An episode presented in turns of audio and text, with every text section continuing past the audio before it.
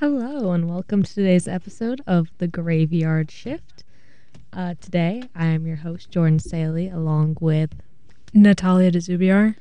And Caroline Perel. I'm back, Yay! bitches.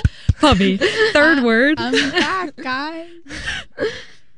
Um, Yay. That was also quite the transition from whatever the hell was Yeah. playing before this. I to- really liked that song. Yeah, that was fun. I think we should start doing that more often. Yeah, I liked it a lot. Um, today's episode is about vampires, real vampire stories.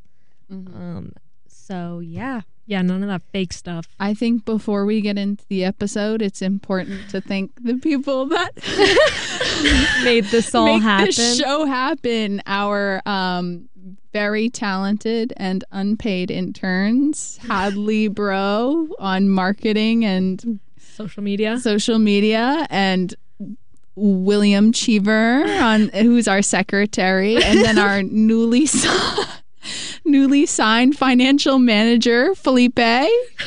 Welcome, Felipe. Our team is just growing and growing, you guys. If you would like to be an unpaid intern of the Graveyard Shift podcast, let us hit us up on Instagram at gys.podcast. Yes, just Send in your resume. You will not get paid. We get a lot of resumes every day, so you can't expect a response. There's a rigorous interview process.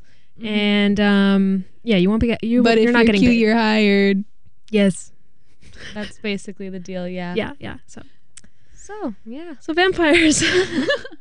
Um, I just have a question. What kind of vampire media do you guys watch? Because I have been keeping Vampire Diaries in mind for all of this. Oh, Oh yeah, no, I was thinking about Vampire Di- I have watched all of Vampire Diaries, but also Twilight was in the back of my mind during this. I find it weird that Twilight was written by a Mormon. 'Cause It was? I, I would think that that is against their beliefs. Yeah, that was the whole thing with Twilight. Because I forget who told me this. It must have been Michelle. But um, she's a Mormon, which is why Edward and Bella didn't have sex until marriage, and that's like Oh, why it was such so a big stupid. deal that like they couldn't have sex. Remember that whole scene where they're Mhm. about to, and then Edward threw himself across the room. Yeah. yeah. I don't get why they didn't just do the soaking method, but yeah, I know. Well, have Jacob bounce on the bed. Yeah. it's an idea. But yeah, Okay. You make you bring up such a funny point. I mean, Mormons believe in some crazy shit so stuff. So if it doesn't maybe surprise me. vampires fall into that. I don't know. Yeah. I haven't done the research. Well, what kind of vampire media do you consume, Jordan?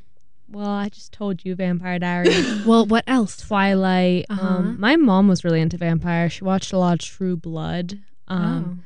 There was another one that I cannot remember the name of. I liked My Babysitter's a Vampire on Disney when I was a kid. Mm.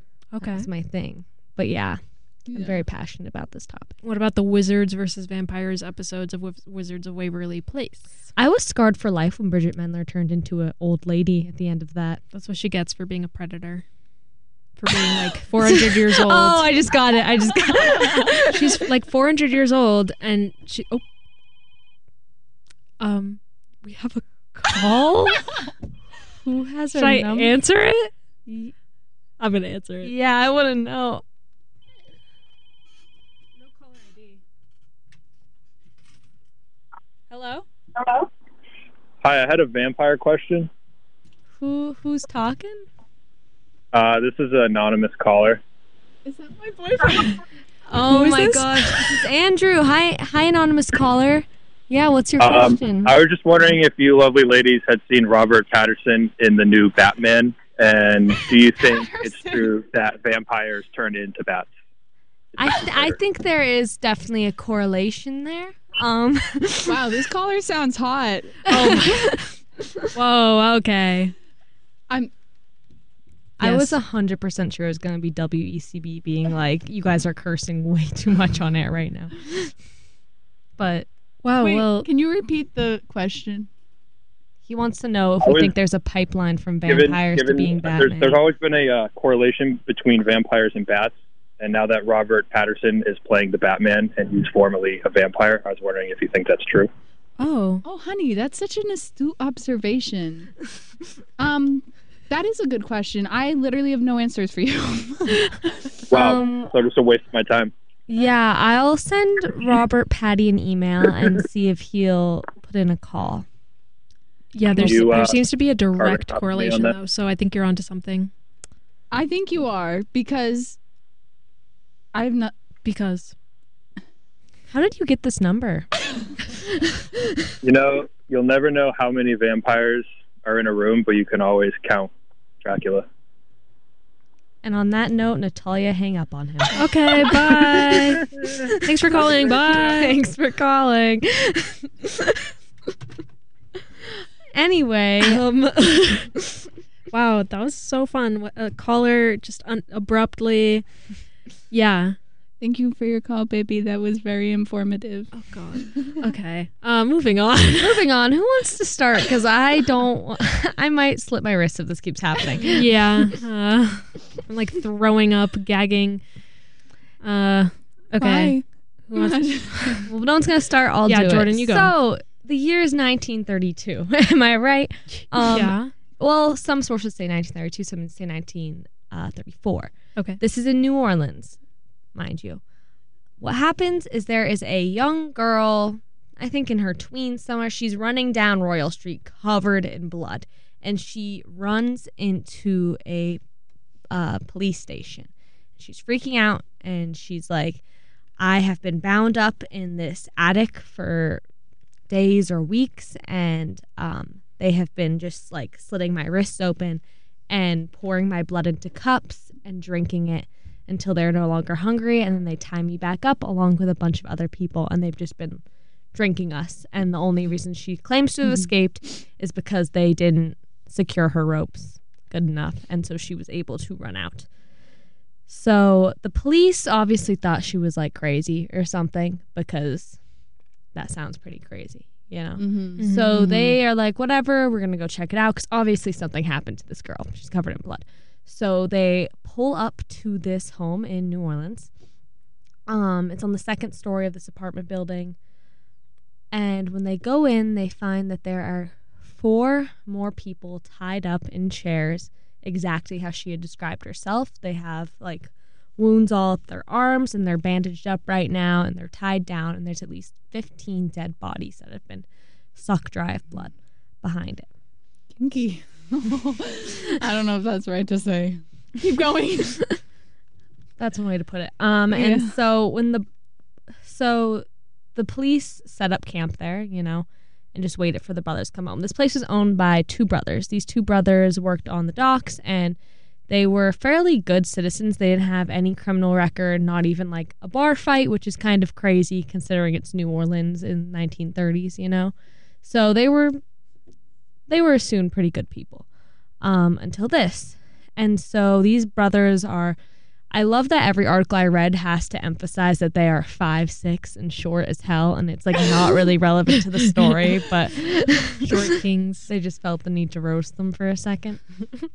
so they have like ten police officers somewhere around there in the thing waiting for them, and they say it took seven or eight police officers to subdue these men. Some versions say that they were subdued in the apartment. Others say that the two men jumped from the apartment building onto the floor from the second floor without any harm being done to them and ran off and beat up the seven eight officers. Either way, they origi- they eventually got them like in jail, locked up and stuff. Um, so what happened from there is they were locked up and they started admitting to what they had done. They said that they were vampires and they were drinking people's blood and they said just kill us because if you don't kill us if you let us go we're not going to be able to stop. We're going to keep doing this. Like this is our thing that we do now. Um, so obviously no one believed they were vampires. They were tried as serial killers and they were convicted and later executed. They were hung in public in a public hanging apparently. Mm. that's what some accounts say. Unclear. So then they were buried. Um, Years later, another member of the Carter family died and was going to be buried in the same little area as the brothers. When they dug up the brothers' graves, there was no longer any bodies there. The bodies were just gone, empty graves. Um, and no one knew what happened. Um, and I guess on like an annual basis around Mardi Gras, um, people report seeing the brothers up on that balcony at that old place. And for some reason, there is an unusual amount of break ins in that apartment, which is funny because that apartment is located right above a jewelry store. And no one ever breaks in and robs the jewelry store, but the apartment above those brother lives in, someone breaks in all the time, doesn't take anything. There's just break ins and then they leave. Um, but there was a report of someone who lived there seeing the two brothers looking in on them from the balcony. And this was recent. There's like there's reports up until like I feel like 2017 of Of this break-ins? happening in that specific apartment. Um so yeah, um there's also a bit of a legend. This part is a little more like I only found it on one website, you know, not all of them. The rest of the story is pretty like the same for Mhm. every person who talks about it. But people believe that some of the people that they were feeding off of turned into vampires eventually. Um, one of the legends is that a vampire must feed upon someone seven times while they're alive in order to become a vampire if they're fed on by a vampire. So people believe that several of the victims became vampires. One of them was named Felipe, unknown what their last name was. Our Shout unpaid out- intern. Yeah, Our shout unpaid out in- Hi, babe. Our financial advisor Felipe went on a on a violent rampage, and it says that he killed killed and ate 32 people, and apparently he was one of the victims of them. Oh. Um, and they found his diary, us apparently just on Bourbon Street, and it talked about like all the things he did, all the people he ate and stuff, you know. And then no, Felipe. that's the most documented part of our financial advisor, Felipe. But then there's apparently other people who turned into vampire. And someone did the math and said that according to all the people that know about this, the Carter brothers and their victims took about 442 lives. Oh, Whoa. What? I don't. I feel like that wouldn't go under the radar. I think people are just taking any vampires and being like, oh, that's the Carter brothers. And so I feel like that's just like suspected deaths of vampirism. when we went to. New Orleans, that was definitely the tour uh, on the tours because we went on multiple. yeah, that was on. That was, when we uh, went last year. Oh, you're so right. We they told us about the vampires. And one of his victims apparently committed herself to an asylum after escaping. I would too. Yeah, Mhm. if, if I couldn't help myself from like eating a bunch of people, then I would probably commit myself to s- something, someplace, so that I didn't eat people. That's a very good observation. I think that's all. pretty mature of me. So Yeah, Yeah. I think that's very grown. thank you. Good. But yeah, good- I don't know how much I believe the part of people turning uh, after that. No, I think some of those people may have just gone insane. Yeah, yeah. If they there were any actual murders after that. yeah. or um, they got rabies. Oh. 'Cause- well, Oh. actually, they poured the blood into cups and then drank from the cups because they're I think you can Mature still get rabies. Yeah, you can from still get rabies. you can get even in a rabies. cup. for show. What do you If- yeah. Well, for like, sure. Wait, no, I don't agree with you. What do you? What is What do it you- How would being they in a get cup? rabies? How does it being well, in a the guy change who's things? drinking the blood can get rabies, sure. yeah. The people who the blood's being fed from, how would they have gotten rabies after that? oh, you're so right. Uh, well, if the person, like, let's say the vampire feeds off of patient A, and patient A has rabies, and now the vampire has rabies, and then he goes and feeds off of patient B, and He's then the drinking from vampire. a cup still. Oh, he's not biting him. I Oh, see. I see. I thought That's you meant he was- the condom right. of the vampire world. That I is thought- some safe eating. wow. Okay. Well, who knows?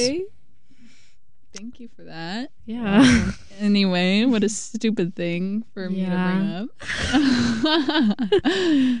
well. Um. Do you want to go with yours? I want to say one of my favorite stories they told on the go the ghost tour is of the Taiwanese vampire who has no legs and it floats into pregnant ladies' rooms in the middle of the night and sucks out the fetus. Oh yeah, that one was pretty. Yeah. Funk. Yeah, that was Funky. funky. Was that like I like like him. was that like women's excuses for like after they got abortions? They just be like, oh, the vampire ate the baby. you Yeah. know? Probably. Maybe. Probably. That's honestly probably true. yeah. Interesting. Food for thought. Yeah. Food for thought. All right. Well, Well, let that marinate with you guys. we're gonna take uh, a detour onto the world of literary vampires. Um, I looked into the story of Carmilla. Um, it's a novella. It was written in 1872. It's a gothic novella. It's by this Irish author named Sheridan Le Fanu. Um, and it's one of the first pieces of vampire fiction ever written. Um, and it inspired and predated Bram Stoker's Dracula, predated it by 26 years. Um, so it's widely regarded as like one of the first vampires. What year was this again? Nine, uh, sorry, 1872. Oh, Mm. Um, it was first published in like a literary magazine. Shout out to the Emerson Review. It's just like that. Um, and um, and it was originally like serial publish public publications. So um, every chapter sort of ends on a cliffhanger because you want people to want to buy the next edition, whatever. So I'm just gonna do a little deep dive into the plot. Um, so if you were thinking about reading Carmilla and don't want any spoilers, then cover your ears or get over it. Um, so let's get into it. The story is presented as part of like a case study by Dr. Hesselius. Um, he doesn't really matter in this story. Um, but um, so it's in first person and he is portrayed as like a pretty unorthodox sort of weird doctor that people don't trust anyway so we start with this young girl teenage protagonist named laura. She narrates the story. This begins story begins in her childhood. It's really picturesque really cute. She lives in a castle um, in a forest in styria um, where she lives with her dad who is really rich and a widower and retired. Um, but when she was six, she had a vision in her sleep that a really beautiful person came to visit her in her room, um, uh, but then like punctured her in the chest. Um, but of course, it was a dream. It was just a vision, so nothing actually happened to her. There was no puncture wound. Um, but some time passes. Uh, Twelve years pass, and um, Laura and her father are just hanging out in front of the castle um, when this general guy sent they receive a letter from this general guy general spielsdorf um, he was supposed to visit them with his niece bertha but she suddenly just died under mysterious circumstances so the trip was canceled um, and then he was like, you know what? We'll meet again later. I'll explain it, but sorry, I'm not going to be there. Um, so Laura's really sad. She's like, oh man, I, I wanted to be her friend. Like, I'm really lonely. Um, but then there's a carriage accident outside of their house. Um, and the carriage accident included a girl who was about Laura's age and her mother. Um, the girl says her name is Carmilla, um, and they immediately recognize each other because they were they had seen each other in in their dreams um, when they were young. So Carmilla's mother is like, "Okay, can you take care of Carmilla for three months? I'm gonna leave her here." um, It's kind of a big burden to put on someone. yeah, but they said yes. She's like, "Okay, I, I need to like arrange some things and then I'll come back to get her." But the mom, before she leaves, is like really serious and she says um, that her daughter will not disclose any information whatsoever about her family, her past, or herself, and that she had to, you know, make sure they knew that Carmilla was of sound mind, which is totally not suspicious. Like, Shady. uh, when wouldn't you assume if like a normal person walks into your house that they're of sound mind? Maybe. Uh, No, no. not, No. not our house. Not our house. But I mean, why leave her there in the first place if they are so worried Um, about it for three whole months? Oh, because okay, so Carmilla gets like sort of injured in the accident, right. but her mother's like, "Oh, I need this is an urgent matter. I need to get to our destination. You know so what? Carmilla, can you stay here and heal while I go do this?" Mm. That's pretty That is something like old people always did. They would like get sick on the road or like break their ankle and they'd be like, screw it, I'm staying here for eight months. Yeah. That like I don't know. Yeah. That like, is hey, can a I crash here? And the people just say, yeah, sure. And then they do. yeah. So, and then they fall in love. No. Um, Yeah. Pride and Prejudice. I watched that the other day. Oh. Yeah. Nice. Yeah. But yeah, so the mom's kind of weird about that, but they just laugh it off. They're like, ha ha ha. Carmilla and Laura become really good friends. Um, but sometimes Carmilla makes romantic advances towards Laura, and Laura's like, "Wait a minute, what is going on?" Um, but she doesn't necessarily, you know, say no. Um, but Carmilla is just mysterious this whole time. She doesn't join the household in its prayers. She sleeps for most of the day, uh, and she sleepwalks outside at night, um, which is Is this one of those things where they say Carmilla was making like sexual advances now, but like back in the day they were like they were roommates, or was it very well known that they were sexual advances? it. This is Carmilla's really famous and notable because it subverted a lot of what you know Victorian literature was with its homosexual undertones and its positioning of women in more powerful positions. Um, so, no, I think it was meant to be sort of, I mean, am- ambiguous, but the intention Obvious. was there. Yeah. Okay. Yeah. Um. So weirdly enough, in nearby towns, younger girls are just like dying mysteriously, just like that girl Bertha. Um, and you know they have to go to a bunch of funerals and blah blah blah. Um. So. Oh, this is good. um you know they're rich people. Laura's family's rich. They get a shipment of like old paintings from ancestor like their heirlooms or whatever. Um and she finds a portrait uh of this woman named uh she's countess karnstein. She's one of her ancestors. And she really looks like carmilla.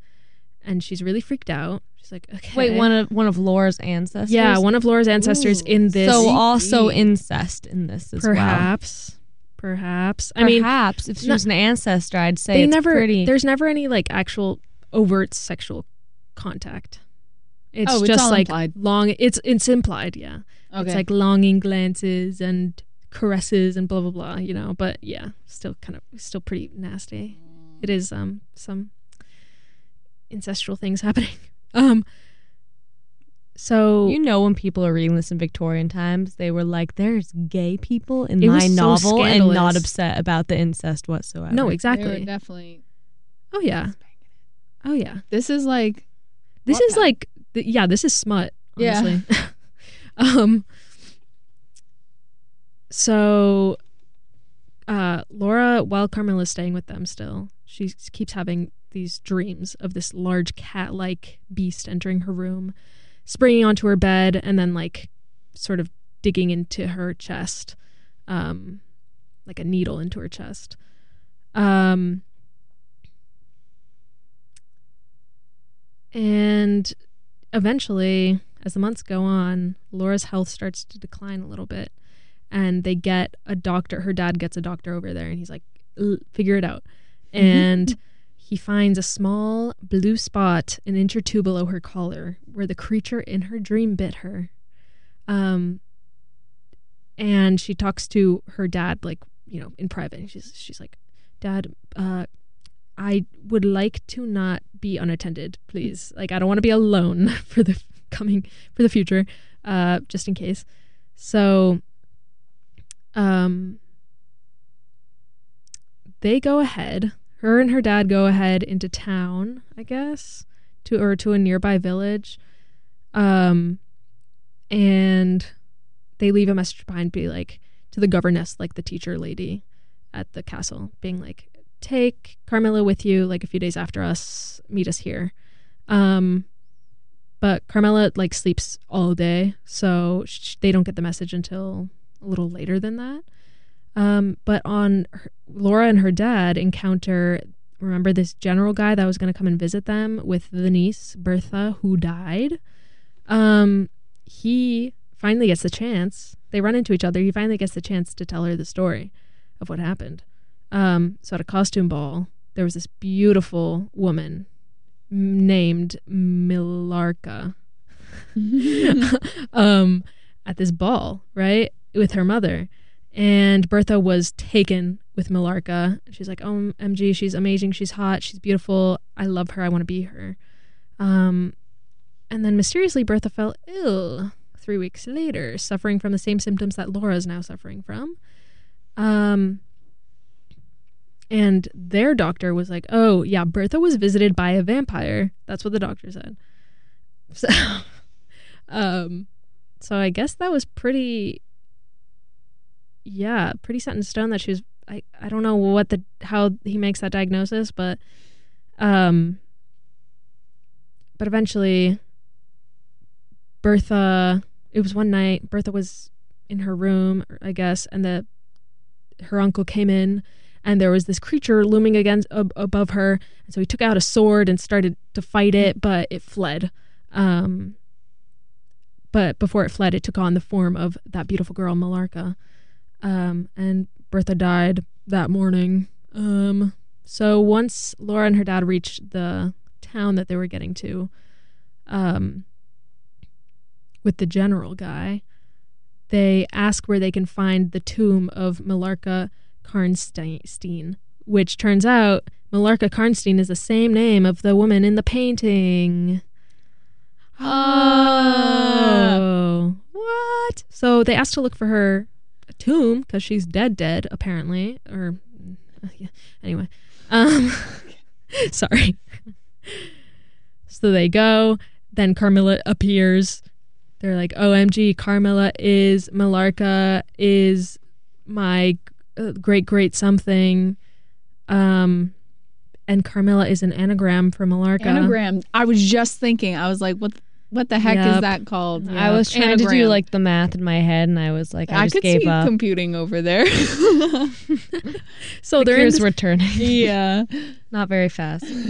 so yeah, they're in this uh they're in this chapel tomb thing and they're they ask this guy um to come with them. He's his name is Baron Vondenberg, Vordenberg or whatever. And he's the descendant of a hero who rid the area of vampires a long time ago. So Vordenberg knows all these sorts of things. He discovered that his ancestor was romantically involved with Countess Karnstein, aka Carmilla, aka Marx, whatever her name was. Uh, um, and before she died, um, so he's able to locate from diaries or whatever where her actual tomb is. Um, so they go, and uh, this part's kind of unclear. I so they exhume her body. Mm. Um, it's like immersed in blood, but it seems to be breathing faintly. Somehow she'd gone back into her tomb, I guess, and her heart is sort of beating. Her eyes are open, and then they drive a stake through her heart. Um, she shrieks, and then they cut her head off. um, they burn the body and head, and then they throw it into the river. So that's that with Carmilla. Um, afterwards, Laura and her dad takes her on a year long trip through Italy to regain her strength and recover from the trauma that was Carmilla and almost dying, but she never fully does. So, was this meant to be like an- anti-gay literature? Because it feels like every gay person either is murdered, evil, or attempted to be murdered. Well, yes, but it's but you have to think about the time. Like just the mention of them was pretty pro gay, honestly. Yeah, well, I'm just like I'm trying to put like figure out what the author like was she pro-gay or was this written as like an anti-gay piece? Like, was it supposed to be It, warning it was written as a pro. gayness? It was written. I mean, it wasn't pro anything because you can really say that, but um, it was not anti. I'll say that. It was very much so like being humanistic about it, I guess. Like, so because a lot of Victorian literature at the time was, you know, women, their possessions, they need men, men, you know, women rely on men to protect them constantly, right? But the male characters in this story, the uncle and the father, they're completely useless and complete like sissies because they can't do a single thing. They're helpless and unproductive.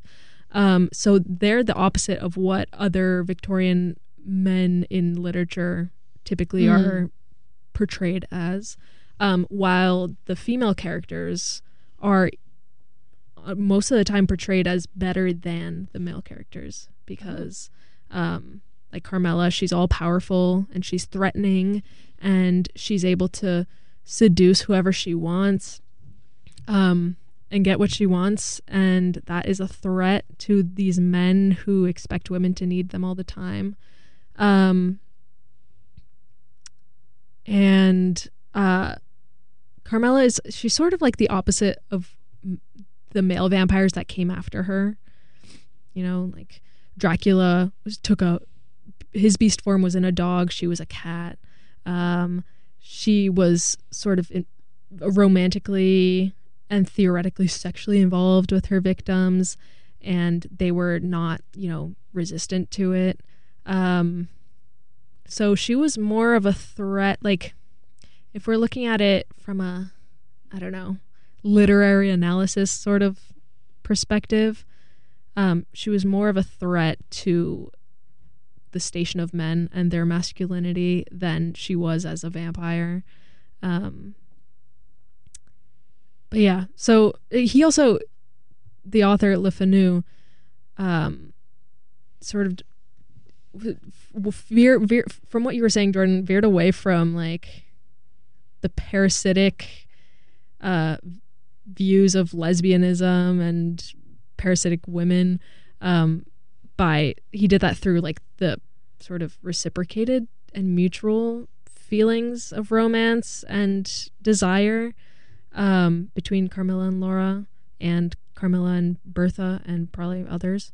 Um, yeah, and I I think their relationship, their relationship, like it. Carmilla was, you know, all the bad parts about being a woman, and the, you know, the desire, the sexuality, the, the taboo things, and Laura was you know, the picturesque, gentle, feminine Victorian woman. But they were, you know, sort of one and the same at the end of the day. And I mean, obviously, Laura didn't want to be killed and eaten, but she also didn't like hate the idea. So I'm way too buzzed to be this analytical right now. I I'm so sorry. lie. Because the English class, mama. I'm so sorry, but Me and No, Caroline okay. are sitting on the other side I'm of the desk with like our jaws agape right now.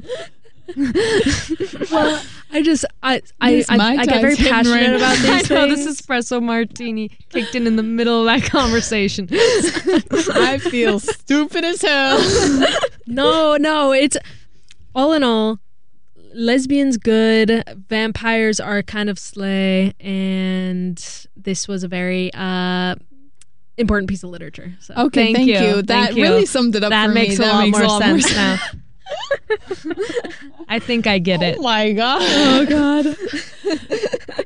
Thank you for God, that. Caroline, bring up something course. stupid, please. I'm Oh, begging you. Yeah, I got you. All right, here we go. Perfect.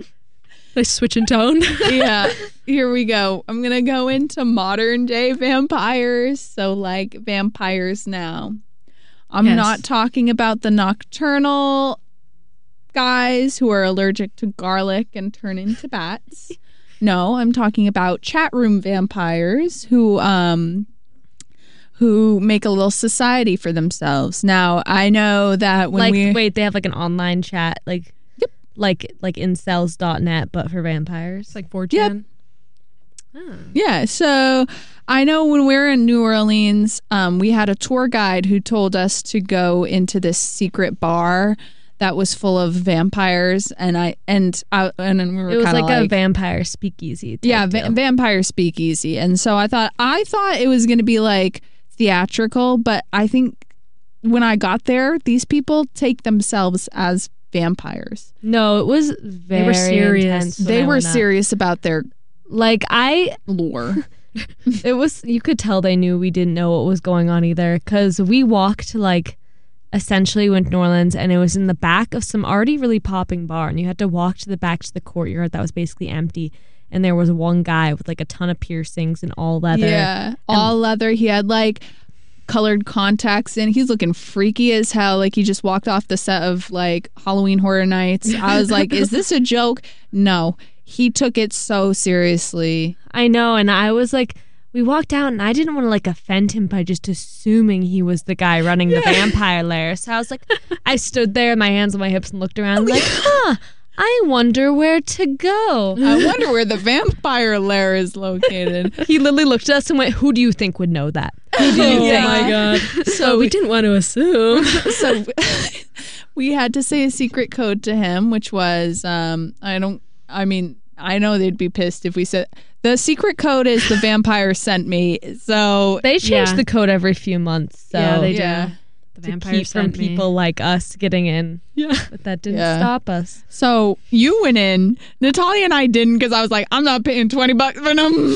No, yeah, no, that was what turned me off. It wasn't the vampires. It wasn't the weird dude. yeah. It was the twenty dollar cover. I felt like dude I was need so weird. I think we need to preface weird. this. Like, this dude was so weird. It's like no, honestly, I mean, I like, meant- he can go and do whatever he wants. I Yeah, yeah, don't yeah. care. But he was acting kind of pretentious about it. And yeah, he was like, that's what turned um, me Yeah, off. you. We have drinks here that nowhere in New Orleans has. And I, was felt like, he hmm. like to have a superiority complex over like dressing like a hot topic poster Yeah. child, you know, yeah. is insane. that's that's what that's what gave me the ick. So I you know I don't care if he's what he does in his free time, but don't be all high and mighty about it. literally. But di- when I did go up though, you could definitely tell there was people up there who like we were probably the only tourists. I totally thought it was gonna be a tourist trap, but it was Oh, like okay. all people like in full leather who thought they were vampires and was giving us weird looks when we were taking pictures. That's kind like, of fun. Yeah. and like our tour guide told us that he's been offered like human blood in his drinks up there before. I like that. I and that's como se dice kind of Yes. cool, Yeah. kind of fun, Yeah. kind of a once in a lifetime experience. Kind of Um, quirky. Yeah. Yeah. So I'm going to be talking about those kind of vampires that take themselves very seriously. Um so the modern day vampires have themselves a little community. They organize themselves in houses, covens, or courts with people they find online or in within the community. Um, they're led by the elder vampires, which are conveniently called the elders. um, so if you ask a vampire, apparently, about their eating habits, whether they drink blood or not, they'll get extremely offended. But most modern vampires feed off blood, while others report being able to feed off of social and sexual energy. Okay. Wait, so like have you mm-hmm. guys seen what what we do in the shadows? yeah. No. There's a vampire in that show who like f- literally feeds off sucking the energy out of the room by being so boring and that's how he feeds. exactly. I think we have a lot of vampires in at Emerson College. But you didn't hear it from here. okay. Yep. You guys can't see it, but I'm trying to dangle a microphone in front of Caroline's mouth. like a carrot. Come Uh, I'll be louder. no, no, Um, you don't have to be louder. Just speak into the mic. Okay, You also sorry. don't have to make out with it. yeah, you Uh, are. I know I don't. Just stay like I an want inch- to. Okay. Okay, so It's been a minute for you. yeah, yesterday's a long Let's- time. Okay, let's, not get back on dive into last night. this last morning. Anyway, um, It wasn't a microphone, I'll tell you vampires. no, I'm kidding. I'm kidding. Continue. Um, continue. blood drinking vampires report a dependency on blood because they acquired quote unquote nutrients from the energy of the person they're feeding on. So through the blood, they get the energy of said person. Um, there are apparently a lot of very stringent rituals that come to bloodletting. Um, obviously, the donor has to be con- consenting because otherwise that would be a crime. But also apparently if a modern vampire like sucks the blood of a non-consenting vampire, the energy will be all off. And so therefore it's not good. The vibes. The blood the blood's not tasty. The the energy's ruined. It's been spoiled. It's been spoiled. Wait, how do they find like humans to consent to the? Is just on their chat room? Yeah, it's on chat rooms and um, conventions. They actually find there are um, vampire conventions where vampires go, and they and it's a big um, uh, economic sphere, if you will, of like you get your fangs fitted, and you can go and get your costumes, and then you can go meet potential donors. Like they literally like sit there at booths and are like, "Hey, I'm pr- prime for the picking. Here's my resume. You want this?" And the vampire's like, "I sure do." okay. Um, so modern vampires kind of rose in popularity after the movie Interview with a Vampire came out in 1994. Have you guys seen that? Uh, I have not seen it now. Okay. Um, I can't. You, you can't hear? No. Um, Can you still hear me? yeah, I can okay, hear all I you. would love Sorry, my- my thing just died, but you guys are good. Okay, perfect. Love that.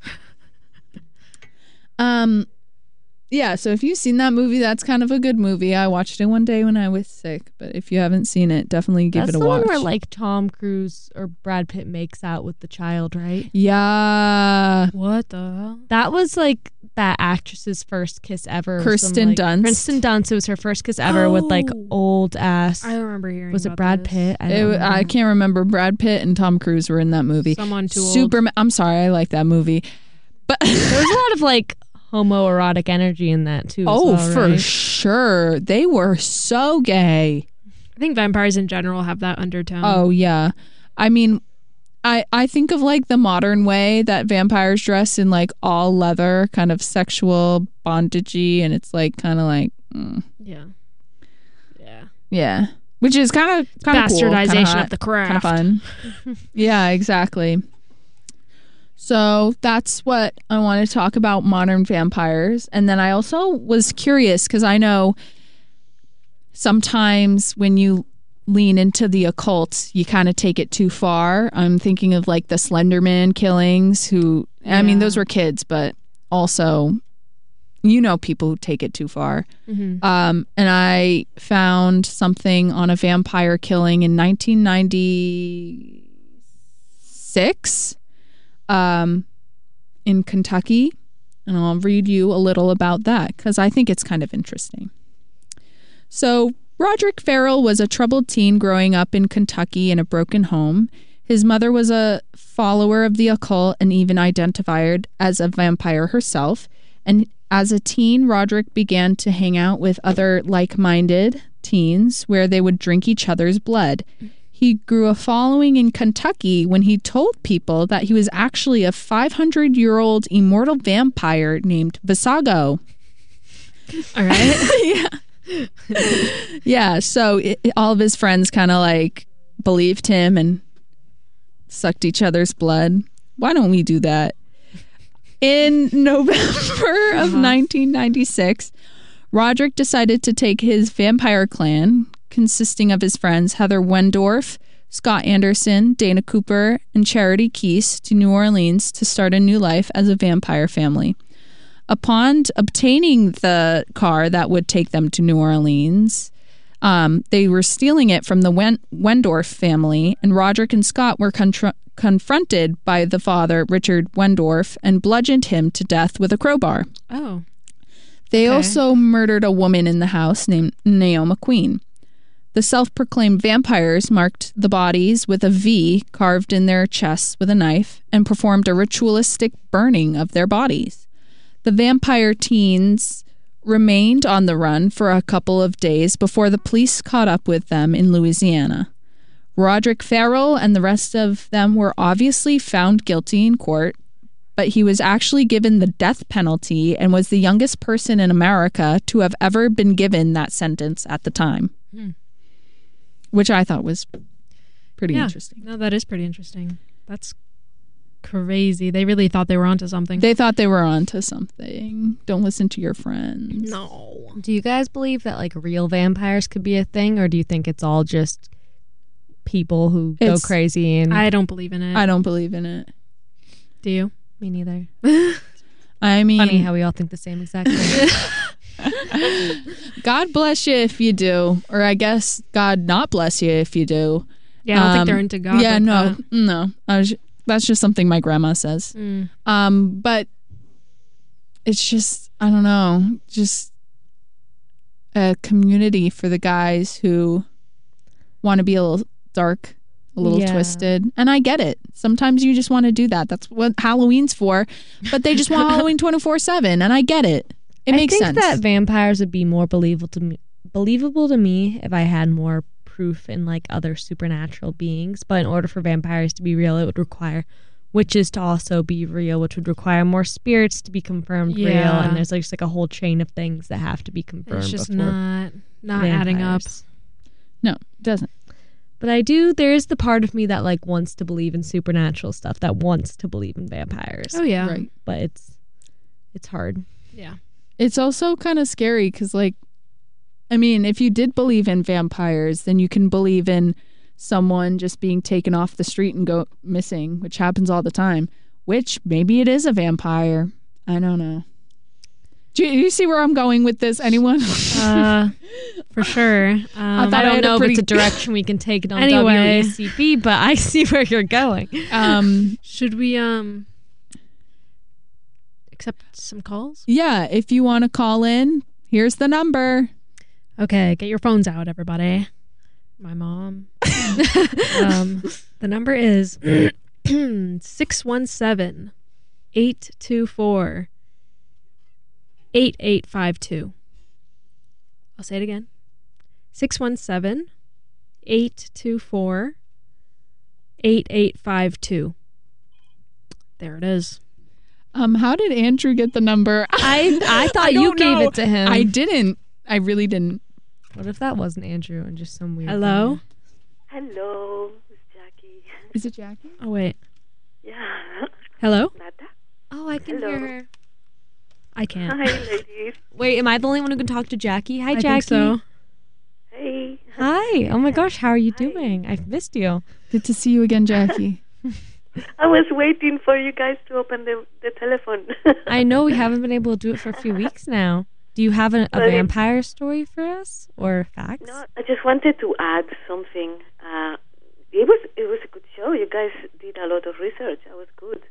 Uh, Thank you. so there's some parts like of Slovenia and Eastern Europe, Romania, etc., where still in the um, 20th century there were found the bodies of in small villages of people consider strigoi, which is a sort of vampire that's still that can wake up and they, they would like open when they bury them. The people died to be to be, be uh, strigoi. They would uh, fill their bodies with stones and put a, a nail in their forehead, take out their heart, obviously, and turn their body facing down in the ground. Uh, so if they wake up, they keep going further into the earth. And um, Whoa. yeah, So, was That's a fun, a fun way to go. where was that again? This is uh, especially um, it's been found in Romania and Slovenia, uh, Transylvania, which is are all those. Um, they are very close together. So anyway, it was just a little, a little fact there to throw into you and to and to hear you and it's nice to hear you.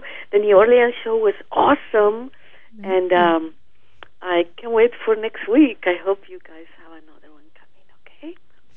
Okay.